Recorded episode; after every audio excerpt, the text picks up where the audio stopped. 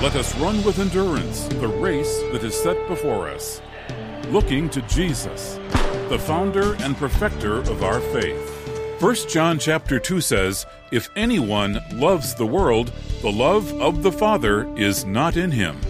Today, a look at the great divide we all face as the media and the internet assault us with a deluge of impurity. From the Moody Church in Chicago, this is Running to Win with Dr. Erwin Lutzer, whose clear teaching helps us make it across the finish line. Pastor Lutzer, it's said that we are to be in the world, but not of the world. These days, it's getting really hard to maintain the difference. Dave, I certainly agree with that, and I have to say that I've lived long enough when the church was years ago accused of legalism. And legalism is wrong if it leads to self righteousness. But on the other hand, today, what we find is that the gates are all open. It seems as if the church oftentimes has lost its standards. Individuals, of course, are tempted because of technology, and we're living in an era in which the fight for holiness, if I might put it that way, is more difficult than ever. I want to thank the many of you who support the ministry of Running to Win. Would you consider becoming an endurance partner? That's someone who stands with us regularly with their prayers and their gifts. We look to you because you are a part of this ministry. And at the end of this message, I'll be giving you info as to how you can connect with us. This happens to be the third message in a series titled Guard Your Heart sexual purity in a media culture. One of the things that we've learned so far is that technology is not neutral. The media is not neutral. It comes with a bias against holy living. Someone has written these words Technology has developed a dynamic of its own and passed out of human control. Neil Postman says technology has displaced traditional culture to our great harm. And it's true, isn't it? We are obsessed with technology. During the Christmas season, what is it that is purchased the most? It is updates on technology. Now, this was back in 2008. Teenagers averaged 2,272 text messages a month, which averages out to about 80 text messages a day. Psychologists and doctors say that it is the leading cause of anxiety distraction, failing grades, repetitive stress injury, and sleep deprivation. 37% of our teenagers say that they have sent sexually suggestive messages in some form of the social network, and half, more than half, say they have no rules for how they use, you know, the internet, iPads, iPhones, and all the other technology that is out there. Now, in the midst of this, the Bible says this, and I want you to take your Bibles and turn, if you would please, to 1 John chapter 2, because we're going to be there in just a moment. 1 John chapter 2, it says in verse 15, Do not love the world or the things that are in the world. I need to stop right there and ask you a question. How do we reconcile the fact that the Bible says we're not to love the world with the fact of John 3:16 for God so loved the world? Well, the enigma is not hard to unravel. Sometimes the word world refers to people, and that's of course what John 3:16 is all about. For God so loved the world of people, and we're to love the world of people, but we're not to love the world system, which the Bible says is in the hands of the evil one. And technology and the media, in ways that have never been true throughout history, have presented these values to us the lust of the flesh, the lust of the eyes, and the pride of life, such as even video games. And I don't have time to discuss that today, but we'll probably comment on that in more detail in a future message. There it is technology. Throughout 2,000 years of church history, the church has debated as to how to relate to this world. Of course, the world in which they were discussing this was entirely different from ours. But there were those who said that the answer is separation, and monasteries came about as a result. What you do is you separate from the world. Let me tell you about a family that Rebecca and I know very well. In fact, uh, we know them so well that whenever they travel through Chicago, the children stay with us. And I'm going to call these children kids, even though they're in their late teens and 20s. At my age, I think I have the right to call them kids. And they were in our home again before Christmas, and then before that, in the fall. And uh, they come through and they stay with us, and we love to be with them. But I want you to understand who they are. They belong to a specific denomination, which I will not mention because not all people who belong to this denomination agree with this lifestyle. But they are growing up in homes and in a church where there is no internet. You can have a cell phone, but it can't be an iPhone. You can't access the internet with it. No radio, no television. If you ask them, how do you know what's going on in the world? They say, well, sometimes we're in town and we read the headlines of the newspaper, or maybe neighbors tell us. Now, I want you to put your mind around this. Here are two children in our home, and sometimes there have been more than that.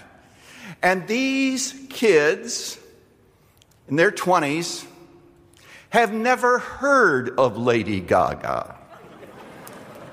They have no idea who J-Lo was or is. They're not concerned about whether or not Brad and Angela get married. It's never occurred to them. As a matter of fact, if we had mentioned to them and said, now tell us what you know about MTV, I'm convinced they'd have said that it is a certain chemical farmers use to kill weeds. They've never heard of this. They have been totally isolated from pop culture completely knowing nothing of this. So, what are these kids like? Well, for one thing, they want to sit down and they want to talk to you. They look you in the eye. We had wonderful conversations about God. They'll tell you where they are in their Bible reading and they'll catch you up to date on their families and all of those other things. And uh, I bet, excuse me, let me rephrase that and say, I venture to say, that um, None of them probably have eating disorders.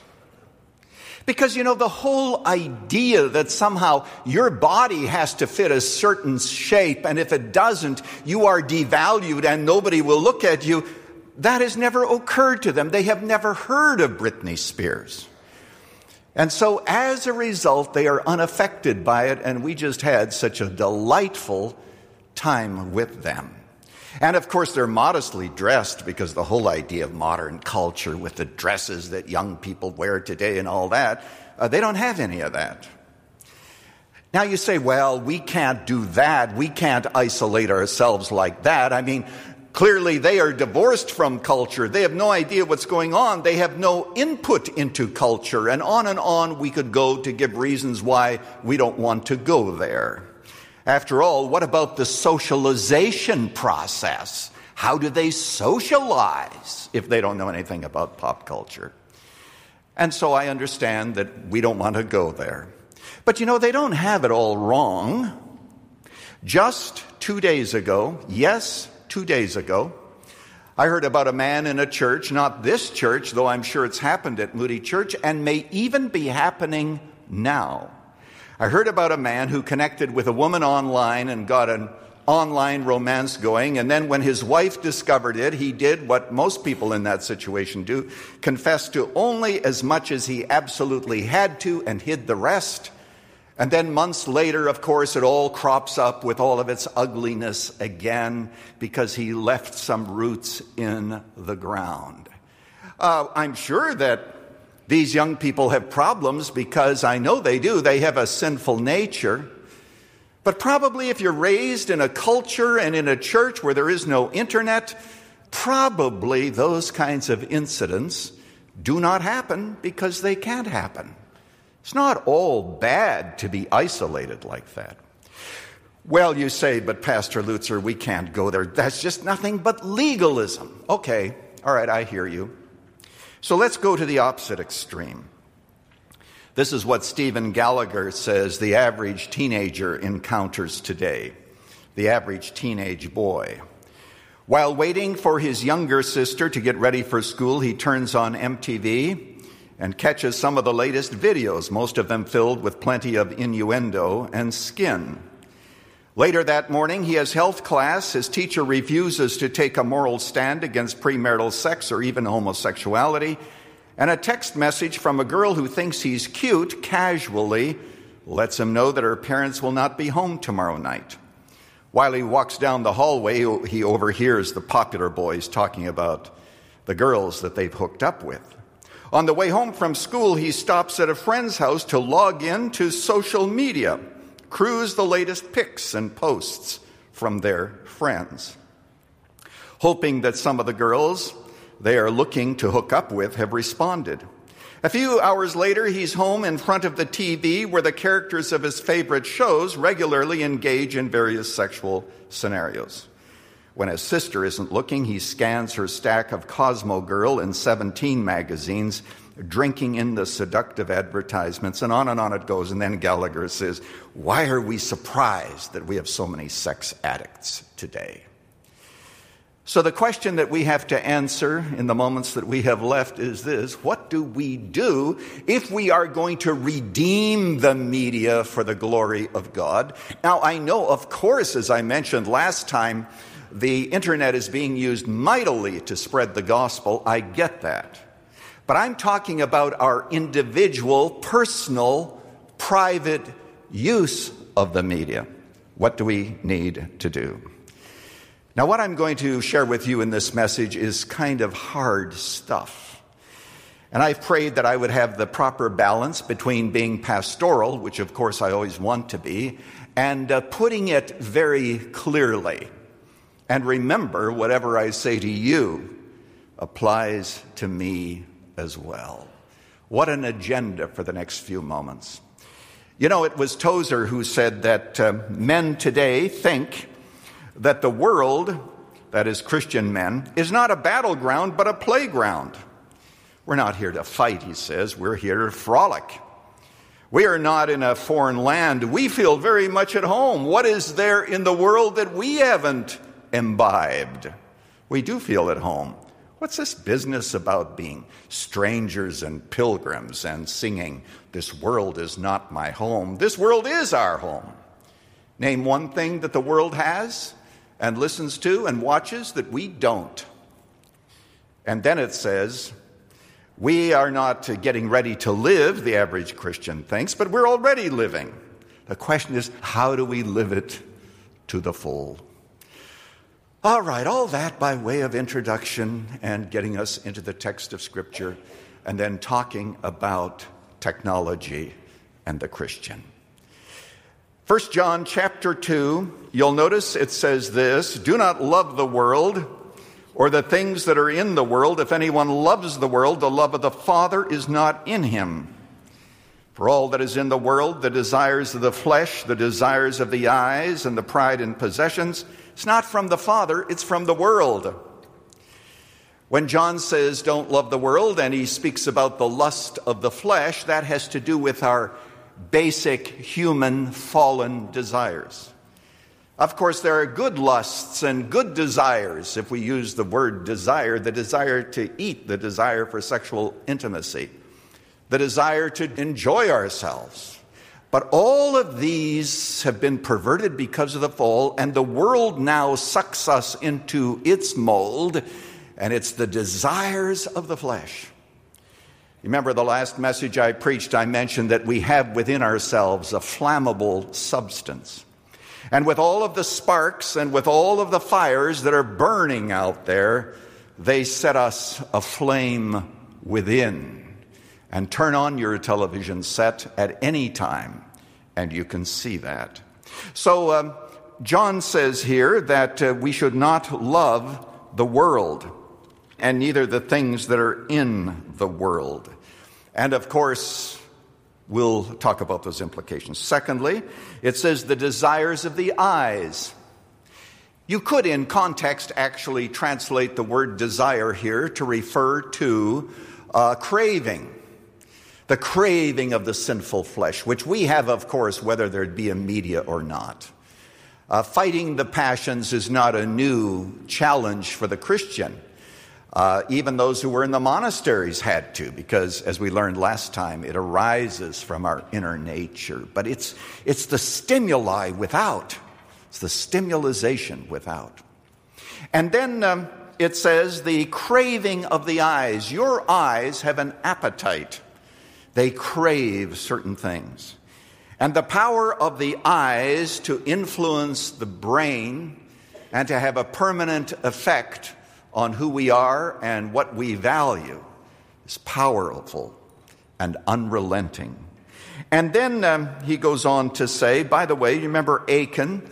The Bible says he saw a garment he wasn't supposed to touch or steal. He saw, he coveted it, and took it and then it says, hid it in his tent. Isn't that technology? It gives us an opportunity to see, to covet, to take, and then to hide. And John says that's the world. And then he says the pride of possessions. Actually, the pride of life is a good translation. It refers to possessions.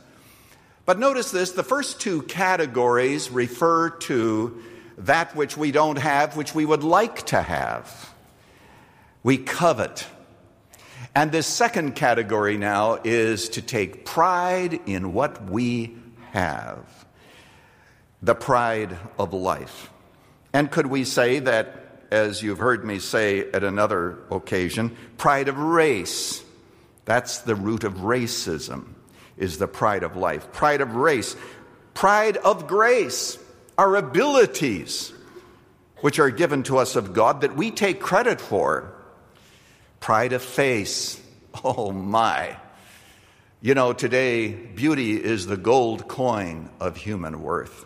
You know, you young people, and many of you are here today, and some of you young ladies are very beautiful.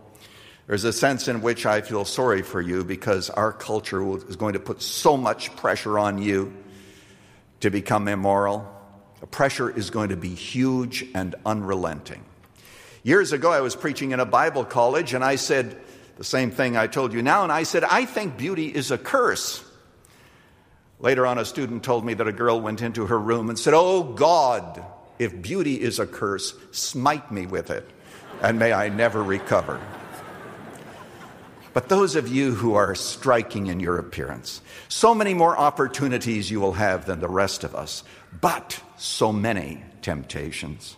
So you have pride of race, pride of grace, pride of face, pride of place. Who are you? Look at where you work, look at what you own.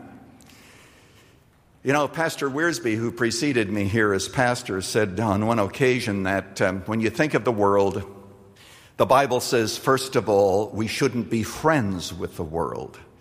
You know what James says? He says that um, to be a friend of the world is to be an enemy of God.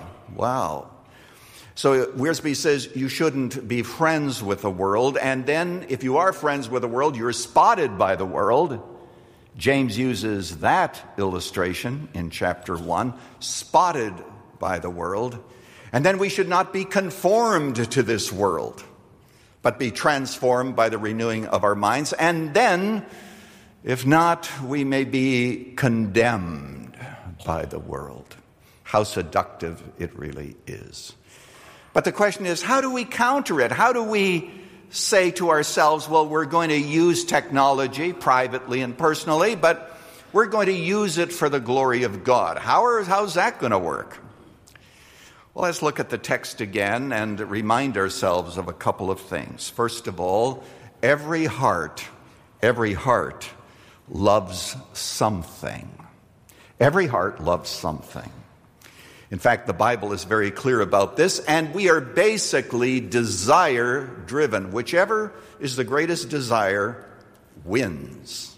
So I would like to give you three or four ways in which we should love God, and we'll relate it to the temptations of this world, and we'll see how God leads us from there. First of all, you'll notice it says very clearly here that um, if you love the world, Verse 15 the love of the Father isn't in you. What it means is that you and I should love God exclusively. He should have full right into every single crevice and closet of our minds and heart. Nothing cordoned off that says, This is for me. Thou shalt love the Lord thy God with all thy heart, with all thy mind, and with all thy soul. Loving God exclusively. John Piper put it rather bluntly, but clearly.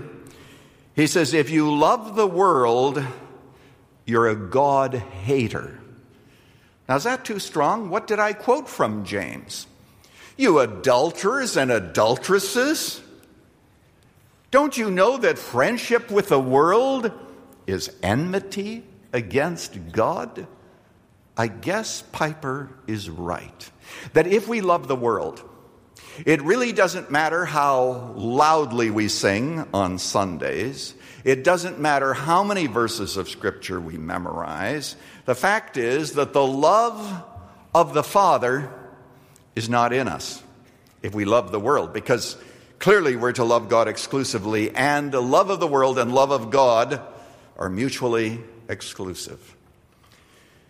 Have you had the experience, as I know I have, and you probably also, where you come home from church maybe, and or maybe you've had a great time in your devotional life, and you just say to yourself, you know, I just really met God, and you have been cleansed, you've confessed your sin, and your relationship with God is just so satisfying. Then you get home and you flip on the TV and you see a sensual scene and you begin to carry it out and you begin to see it. And immediately, this love for God that you had begins to drain away like a pitcher that is broken at the bottom and the water drains out. Doesn't mean that you're not a believer necessarily, but it means that, uh uh-uh, uh, you can't love the world and love God simultaneously.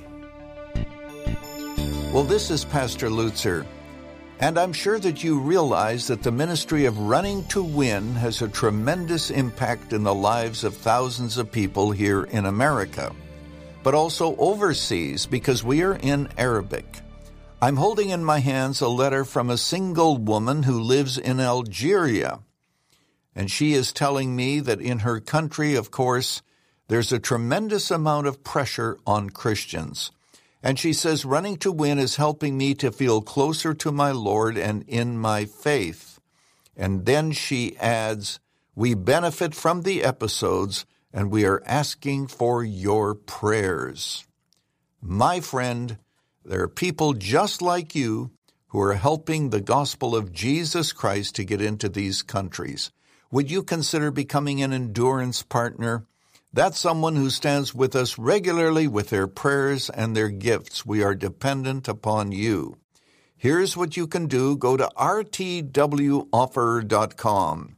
That's rtwoffer.com, and when you're there, you click on the Endurance Partner button.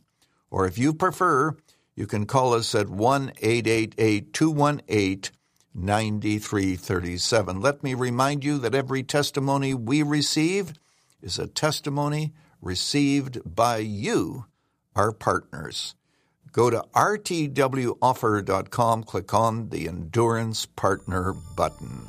Let me give you that again rtwoffer.com or 1 888 218 9337.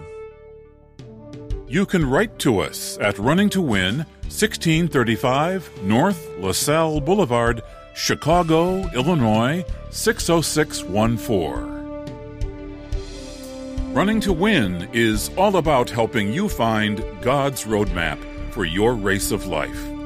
With technology now omnipresent, how should believers renounce loving the world? Should we permanently unplug from the internet? Should we toss out our HD TVs? Next time on Running to Win, another positive action step we can take in the ongoing battle for our hearts and minds. For Dr. Erwin Lutzer, this is Dave McAllister. Running to Win is sponsored by the Moody Church.